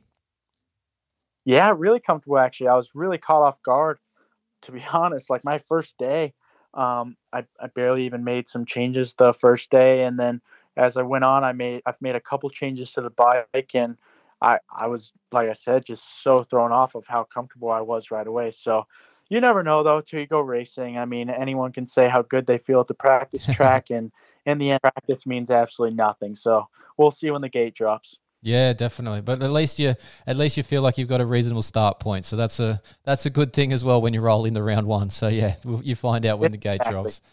Now this series is obviously a bit of a different uh, arrangement in terms of race schedules this year, and obviously race formats. It's stretched out over a reasonable length of time. We've got a decent break between the opening round and well, it's a bit up in the air at the minute in terms of what's happening with the second round from the rumors you see on social media and whatnot. Um, there's a big gap in the middle. How are you, how are you preparing yourself physically for this time off that you're going to get that you're probably not used to having in you know say AMA series? You're basically week to week, aren't you? So anything different going into this prep for yourself? yeah this is uh this is definitely a big difference from what i'm used to racing here in the states like you said we're we're each weekend and then normally you go straight into outdoors you're once again each weekend so for me um i mean after the first or second round we're going to have i think two months off and i think you almost just you can't much less being uh here in the states it's summertime so if you sit there and just grind out uh, for those two months, I think you would almost hurt yourself. You put yourself in a bit of a hole. So I think I'll use the time to. You'll take some time off. I'm not saying you'll obviously take the whole time off, and just kind of maintain my training. And then once we get closer to race time, I'll obviously ramp it back up and and get back to like full force, just motos and and training a lot. But yeah, I think you have to take. Uh, you gotta you gotta take time off in my opinion or else i think you'll just put yourself in a hole when uh, when the racing starts back up I think I think that's a really smart idea, and that's so far from the guys that I've spoken to. They're all sort of thinking the same thing because mainly be, I think because it's the summertime over there, and you guys obviously aren't usually used to doing supercross prep in summer, and it's a whole different you know animal environmentally. So yeah, you're going to need something at least a two week period of maybe a reduced load at least before you you know go nuts Yeah, again. exactly exactly I mean, i'll tell you supercross in the heat hits different man it's tough it's because you're you're obviously not going that fast like mile per hour wise like speed Yep. where where outdoors you're going so fast you at least get some airflow supercross there's not much of airflow so man when you're when you're out there i can't lie the the heat will get to you yeah, it's definitely something you guys aren't used to. Used to usually putting a hoodie on to go and do supercross practice, at this, you know, but not not this time around. Now the other part Yeah, of this exactly. too, the the racing formats, obviously with these three races back to back, they're short duration. They're only six laps for that SX2 class. There's those eight minute breaks. Yes, there's a ten minute race to finish it off, but it's a very different format. It's almost like three heat races, you know, in a row. There's no 15 minute main plus one. Is the actual riding prep that you're doing and the, and the training, are you focusing more into intensity now? Yeah, hundred percent. I've I have uh, I've worked for this first round of World Supercross completely different than the way I approached like the American Supercross series. Um, actually, it's funny because the heat races here in the states were honestly some of my worst races of the night. I was always better in the main event, so I've done a lot of sprinting and just trying to get used to that that quick format. Done a lot of race day simulations. I'm obviously none of us are really used to the quick turnaround the way World Supercross does it. So I think it's going to be it's obviously change for everyone. We all have the same the same format. So I I think it's going to be good for me. It's going to it's something I need to work on anyway to get better at and I've I've done the work now getting ready for the first round. So like I said, you find out when the gate drops, but I mean that that last main, that 10 lapper, it's only 10 laps, but um, you have the two sixes before and with it just being so intense, I think guys will still get tired. So Oh it's going to be the last 10 all about consistency and much less just having three different races. So many things can happen. So and you saw that last year so many guys the the results were so all over the place. So my goal is to definitely be up there on the start each time and just put three consistent mains in and i think that's going to uh, land you a good overall. I think you're right, man. Like the SX2 class, particularly, was a bit of a uh, just throw the throw the numbers out and jumble them up each time. They they came out different every moto pretty much, and like um, McElrath proved that even just like I think he got like a couple of fourths in, in that first round, proved that that was enough, you know, because it was consistency paid off really. Um, so yeah, you, if you can be would- consistent, it'll be good. I was really caught off guard by that because I I watched them live last year, Yeah. but I obviously couldn't remember. So I've been watching the races over and just seeing how the tracks were and stuff. And yeah, the the 250 class, man, it was a scramble each main event. It just it really came down to who got the start and. Um, yeah, like I said, I just I think consistency consistency will obviously pay off in the end. Yeah, definitely. Now, the other side of this that that's going into it, obviously, you're going to be in six different countries uh, for these races. That normally you guys are in one country. You're familiar with the foods that are available.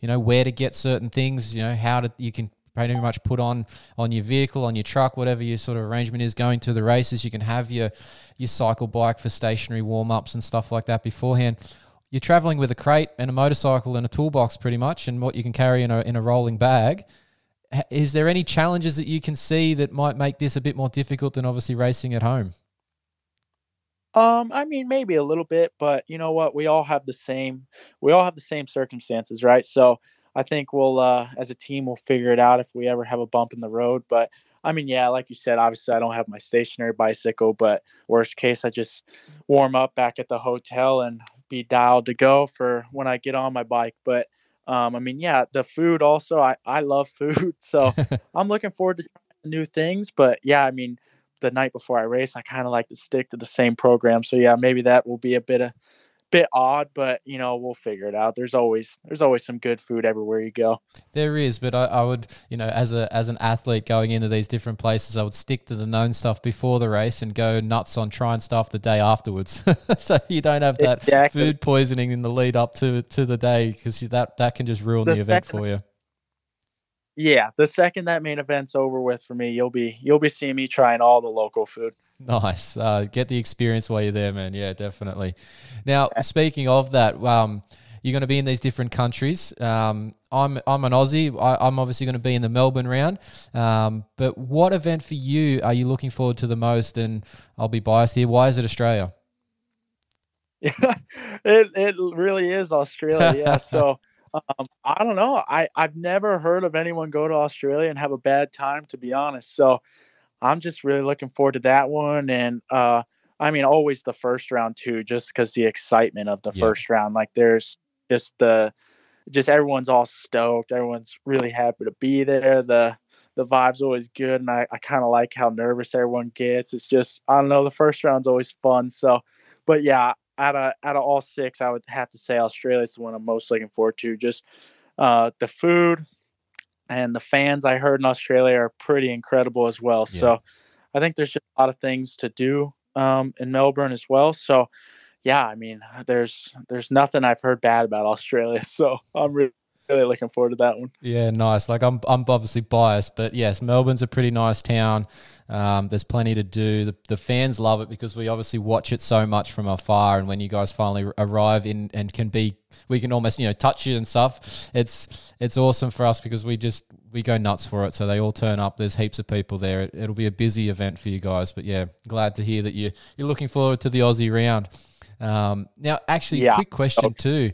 Have you actually, because a couple of these guys, when I've spoken to you, even like last year, some of the guys, and this year again, haven't really been out of out of America all that much. Have you done anything traveling wise in the past, or is this maybe you know the first real exp- experience for you? Yes. Um. Last last year I got to race um Paris, Oh, so that was the only time. Yeah, that that race was really cool, really fun. Um, that's the only other time though that I've been outside the country. So definitely not not a good traveler by any means, or experienced traveler, I should say. So yeah, I mean, uh, there's a lot of that's that's one thing with going to each country. I mean, there's a lot of things you kind of have to worry about, like them possibly even losing your bag or just something something silly, you know, that could really throw a wrench in the program. But yeah, just besides Paris, though, I haven't been in, outside of America at all. So I'm really just the travel. I'm gonna kind of embrace it all. Not looking forward to the long plane rides, especially to like Australia, um, but or Singapore. But yeah, I mean, hopefully I can just sleep it off on the plane and be ready to go when we touch down. Yeah, just uh, have a have a late night the night before, so you're tired when you get on that plane, and then just yeah, pop the pop the noise cancelling headphones on, and you'll fall right to sleep, man. You'll be fine. The the plane ride's nothing. Trust Yeah, me, I've done it plenty of times. So Yeah, that's But the it's always amazing about talking, especially to the American riders. You guys don't tend to travel outside of the country all that often. You obviously have so much opportunity in America. You don't have to go too far, but yeah, it's always interesting to hear that side of things. You guys haven't done much traveling, but you'll get plenty this this year with the six different rounds. So you'll be an experienced traveler by the end of it. Yeah, that's what I'm hoping for. now let's wrap this up here, and we do this with every rider uh, on the Always Moto podcast. We like to find out what's under your gear. Everyone has a little different combination of socks and knee braces or knee knee pads. Is there anything particular, Cullin, that you've got going on under your gear? Yeah, I'm a little odd actually, but I wear so I wear some padded shorts and then I actually wear knee pads. I'm all about the EVS TP 199. Oh, I love I love knee pads. I've never been a knee brace guy, so yeah, really big on the knee pad thing and then obviously a chest protector. I um it- getting hit in the chest by either rooster or your handlebar, handlebars is never fun. So yeah, I always wear a chest protector as well. But my biggest thing is is uh, the knee pads. I I'm a big knee pad guy, and uh, I love those EVS TP one nine nines. Yeah, definitely. They're funny. That ever since they came out, they've been very popular. It seems, and yeah, you either have guys in those or in a knee brace. So yeah, it's an, always an interesting thing to hear what's what's under that under that kit because you obviously see the top layer, and everybody knows what brand that is. But um, yeah, what's happening underneath? It's always an interesting combination of what guys put together. So yeah, thanks for passing on that information, Cullin. All right, man. Well, yeah, no worries. Well, look, it's it's obviously exciting. You've got a couple of days. Are you wrapped up with riding now, or have you got another day before you're getting on the plane? What's the schedule here? You're obviously Thursday, um, just finishing up Thursday in American time. Um, you said you're flying Tuesday. Is there anything else happen for you for the next few days before you hit the plane? Yeah, well, I actually today was my last day riding because I'm actually gonna fly back home to Florida tomorrow morning and then spend spend some time because I've been in California for about a month now, and then uh, I'll spend some time back at home for a few days before I catch the plane ride across the pond to Birmingham. So yeah, the riding's done, the work's been put in, so now we're uh, we're ready to see where we stack up at round one. Awesome, man. Well, look, we're we're looking forward to seeing you in action and all the other teams and that at round one there in Birmingham for the World Supercross. And like we said at the start, we appreciate you coming on, giving us some time for our preview show, and we'll definitely try and catch up with you in Melbourne.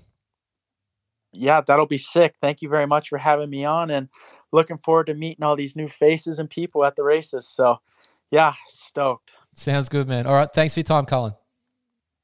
Yes, sir. Thank you. Hey guys, this is Grant Harlan, and this is the Always Moto podcast. All right, guys and girls, we are back on the Always Moto podcast, the World Supercross preview show. Thanks for sticking around. We're going to go through, we've still got the contractor on the line. We're going to go through our championship picks for World Supercross 2023. Let's start with the SX2 class because it's the nightmare for me of picking who's going to win. Benny, I don't know if you think much of anyone in this class, but I think there's about 10 blokes that could probably win this at some point, some way, somehow. I- I, found it quite hard to pick out a clear favourite. Yeah, you're exactly right. There's more than one person, um, and it's very hard. Um, I've just gone the easy choice, but um, you've only got to look at Tanti's season last year. Um, when Clout was in America uh, on the 250, he was doing really well, so he could come back and do well. Um, and then you've got, you know, Kyle Peters, who's really good at arena cross, and these tracks tend to similar go that way. Um, and then you've got, you know, Anstie, who, you know, did well this season as well. Um, and then the reigning champ, McElrath, is just, you know, and you got Bogle hidden in there. There's just so many people. Don't forget Enzo Um, Lopes. but yeah, Don't just forget get- Mitchell Oldenburg. I've, I, like Yeah. the list is insane. The SX2 class really is, could be an exciting mix of, you know, absolute mashup of results, and then maybe the consistent one is the one that gets out of this with the title. Who knows? But like Oldenburg was getting fourths and fifths in the in the in the West Coast this year. Um, Lopes is there running. You know, he's winning heat races and just missing podiums. You know, these guys are all up there. Anstie won a race for Christ's sake. Yes, it was in the mud, but he got po- multiple podiums in the dry as well.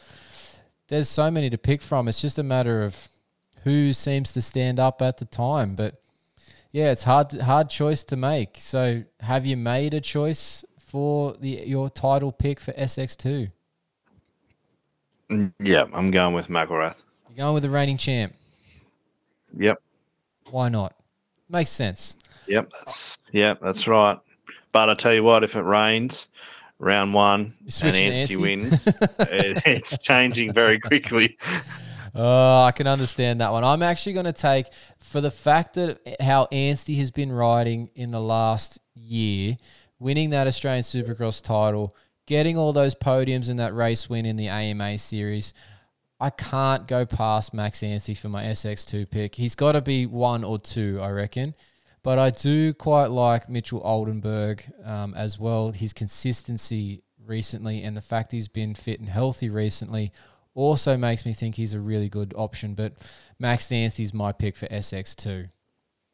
All right. It might seem more simple. Maybe it's not. WSX class, the big boy class.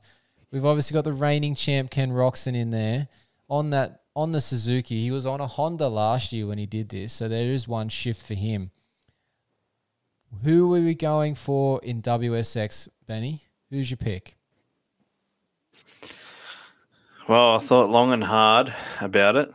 Uh, there's a lot of good guys in this field, uh, but I've picked Kenny. that long and hard was about two seconds, right? You went Ken Roczen's entered, sweet, done. Yeah. I kind of agree. Yeah. And look, his riding on the Suzuki this year has been phenomenal. He's sort of had a rebirth there. And he won a race. He's been on the podium a few times. And then look what he did turning up last week at, at High Point in the outdoors. I just can't. You can't go past Ken Roczen for the for WSX class. Yes, there's some other guys in there. Colt Nichols would be interesting. Brayton should be in and around there, even though he's on that semi-retired program. Who knows? Vince Friese could clean a few people out in the first corner and make it through to the second corner. Okay, you just don't know. Um, but I think I think Kenny's the safe bet here. Yeah, I think it's a safe bet. But I mean, you got Joey Savatgy too, who, uh, you know, he was up there last year and was doing well in the the first nine rounds that they had um, of the AMA this year until he hurt his shoulder. So, um, yeah, I think uh, you know, I think those two will be one two. But we, you know, we haven't seen Colt really on a 450 yet, um, and you know, different people on different bikes. It's just you know so many options as well. But you know, you would just have to wait and see. Yeah, it's going to be a great season. But yeah, Ken Roczen Max Anstie for me, Kenny and McElrath for yourself. Let's uh, let's see how this all goes. Now let's um. I've actually just thought of something extra. We're going to run through here in just a second. Uh, let's take another quick break here on the Always Moto podcast. What's up, guys? I'm Cullin Park, and you're listening to the Always Moto podcast. All right, guys and girls, keep going here on the Always Moto podcast. We just remembered that there is actually a teams championship as part of this World Supercross. How could we forget Moto Concepts win last year in that particular aspect of the World Supercross series? Benny, looking at the team rosters, which team is going to be the best team in World Supercross in 2023 across these six rounds? factoring in all four riders. Who have we got? Who's your pick for the team's champion at the end of the series? CDR Yamaha. He's going to be my pick. Um, yeah, I can just see all those guys being consistent. Um, Harlan, Grant Harlan had a ripper season in AMA, and I can't see that changing through this.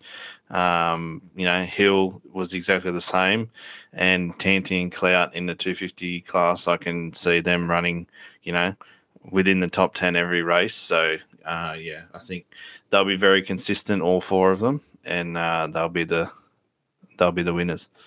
Well, there we go. He's confident they will be the winners. He finished that sentence with. I like that confidence. All right.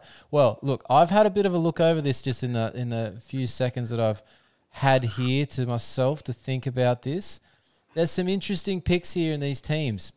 You would think something like the maybe the Pipes Motorsport group would be a good one because they've got Ken Roczen and Kyle Chisholm on that WSX side of things, but they've got two guys that maybe aren't going to do as much at the pointy end in Cullin Park and Hunter Yoder in the SX2. They could, maybe they don't. Moto Concepts won last year, but they don't have the same team that they're fielding as last year. They had a bit stronger roster last year, and Justin Brayton being on that team, uh, and you know switching out Mike Alessi and and Cole Seely in a different spot there. You mentioned uh, when we were chatting about this Rick Ware being a possibility. They've obviously got Joey Savatgy, Shane McElrath, Colt Nichols, Henry Miller. But I've spotted one in the rough that I think I like better out of all of this. You ready for this? I'm ready for it. You're just waiting, hanging on on the fact that I've I've picked one, and I don't. Uh, they're all obvious, but you know I'm saying it's out of the rough. I'm going to go five. I've got- Honda. Yeah, righto. Well, Okay. we've got Dean Wilson, Justin Brayton, Max Anstie, and Gage is probably the only one that's maybe not considered a race winner out of those those four guys. Yeah, that's uh, yeah, that's a fair pick. You're regretting your CDR pick right now, aren't you? Nope, I am not. I'm sticking with it. I thought I might have pulled one. You didn't even mention them when we were talking about this just then. So I'm going firepower Honda. Uh, well, let's let's see where Nah, this gets to. I- when we're both wrong, we can both look like idiots together. Yeah, no, I looked uh, I I looked over it and I actually thought you were going to go somewhere else, so that um, that surprised me. But yeah, no, when um, yeah when CDR win, we'll show um, we'll send this to Craig Dack and um, yeah, sh- show him you what. can ask him for for your cut good- of the winnings. Yeah, the, yeah, we'll try that. yeah, Uh, you'll you'll settle for a um you know a signed uh, Luke Clout um shroud or something, eh? Yeah, no, that's yep. I'll take that. That's yeah, fine. right. All right. Well, that's they're our predictions, right? So we've got firepower Honda for myself, CDR for Benny. Uh, that is, I think, going to be our World Supercross wrap up show. Uh, wrap up preview show. Wrong word. Jesus Christ, we're doing well at that one. Um, so we're previewing this. We've gone through it all now. We've had our interviews. Now it's time for the racing. Hopefully, everybody enjoys what comes their way for World Supercross, and we'll try and bring you some more content in between the rounds. We'll obviously bring it in, bring to you the injuries that happen. It, hopefully, there's not too many this season, but we'll bring them to you as we find out. We'll bring you some post rider in post race interviews as best we can. We'll follow up these guys. They've obviously got breaks between these rounds, so we should have some fairly good access to them to get some good content and keep you up to date with all things happening in World Supercross. We will be at Melbourne at a minimum. We'll see how things go for the other rounds. Uh, but for now, that will be our World Supercross show. Stick around, we'll take a quick break and we'll just wrap it all up. Hey, this is Brett Metcalf. You're listening to Always Moto podcast. All right, guys and girls, we are back and we've got a little amendment to the podcast here. We had this all loaded up, ready to go to drop in about oh, eight hours' time from now. I was going to go to bed and uh, you know watch this go out in the morning, but the powers that be at World Supercross have put out a press release for immediate release, which was uh, the 26th of June at 8:30 p.m. Uh, and we just basically had all this ready to go. So there has been a change in the schedule, finally confirmed. It had been rumored for a few weeks now oh, a few weeks, maybe one to two weeks now, about the French GP. Now, the French GP officially hasn't been removed from the calendar as yet, and there's no mention of it in this press release, but there is a change to the schedule on the World Supercross Championship.com website around the schedule as well. So, French round was round two. It is now sitting as a round zero zero at the end of this schedule, and I'm assuming it will be removed here very shortly, but that's not officially released as yet. The schedule is now going to be the Birmingham Supercross uh, as the opener at round one this weekend at on the 1st of July. Singapore will be round two on the 30th of September. World Supercross at Germany will be uh, round three on the 14th of October. Round four will be in Vancouver, Canada on the 28th of October. The new round that has been released will be the World Supercross of Abu Dhabi at Yas Island on the 4th of November. It's actually going to be a two day weekend there. Uh, I'm not sure exactly how that's all going to play out, but we'll quickly read the. Uh, a little bit of the press release here. The World Supercross Abu Dhabi GP will be held over two days at the Etihad Arena at, on Yas Island on the 4th and 5th of November 2023. This historic event will be the first time a World Supercross event has been held in the region. Tickets will go on sale next month. And in, in a, a, quote from Adam Bailey, it says, We're extremely proud to announce the World Supercross Abu Dhabi GP. Yas Island is known for the standard of excellence in hosting some of the biggest events in the region, including other major events like Formula One, UFC, and NBA. And that's all from Adam Bailey. We'll leave the rest of that press release there, but it just goes on to say they're gonna they're looking forward to obviously having that event. So that will be round five. The final round will still remain at Australia in Melbourne on the 24th and 25th of November. And as I said, at this stage on the website, and I'm looking at it, uh, the World Supercross of France uh, GP is still on there, but it doesn't have any dates and it doesn't actually have a round now. So I'm assuming it will be removed here very shortly. But watch for more on that space. But yes, Abu Dhabi has been added to the world to the World Supercross calendar. There is now quite a significant break between round one and round two, so we may see some of these guys, Ken Roczen being one, um, drop back into the AMA motocross here. But uh, look, it kicks off still this weekend on the 1st of July in uh, Birmingham in the UK, which is awesome. Uh, and then we'll see those other rounds will be fairly tight together there at the end of the year in September, October, November. So, yeah, it'll be jam packed end of the season. Uh, we look forward to those rounds uh, happening here shortly. All right, guys and girls, we are back. Thanks for sticking around on the Always Moto podcast. Thanks for listening to this something different from us this week here at Always Moto and this World Supercross preview show. It's been awesome to bring this to you. Uh, hope you've enjoyed it. Give us some feedback. Send us a message when you see this on the uh, on the social posts or on the YouTube channel, wherever we end up posting all this stuff. Um, make sure you leave us a comment about it and whether you liked it and whether you want to see more of it. So yeah, that'd be great. Appreciate the feedback. All right, don't forget, you've got to send us those t shirt orders to info at alwaysmoto.com. Follow us on social media to stay up to date with all things injury in moto and all things WSX as it happens. Search Always Moto and then follow and subscribe. Make sure you subscribe to the podcast feed so you don't miss our next show. And if your podcast app allows, leave us a five star rating, please. It'd be very much appreciated. We need a few more ratings on those podcast feeds there, guys and girls. So please leave us a rating. Don't forget to check out all of our written articles over on fullnoise.com.au and soon to have additional content over on alwaysmoto.com. But that's it for another show. Thanks to Comp Edge Performance, Slantboard Guy, Endurance Recovery Boots, and Tech 167 3D Printing for the show support. Thanks to the Always Moto contractor. Thanks to you guys and girls for listening. And remember, you've got to be smooth to be fast because if you're not, I'll probably be seeing you deep in the emergency department, maybe even the clinic, having strapping tape thrown wherever it will stick.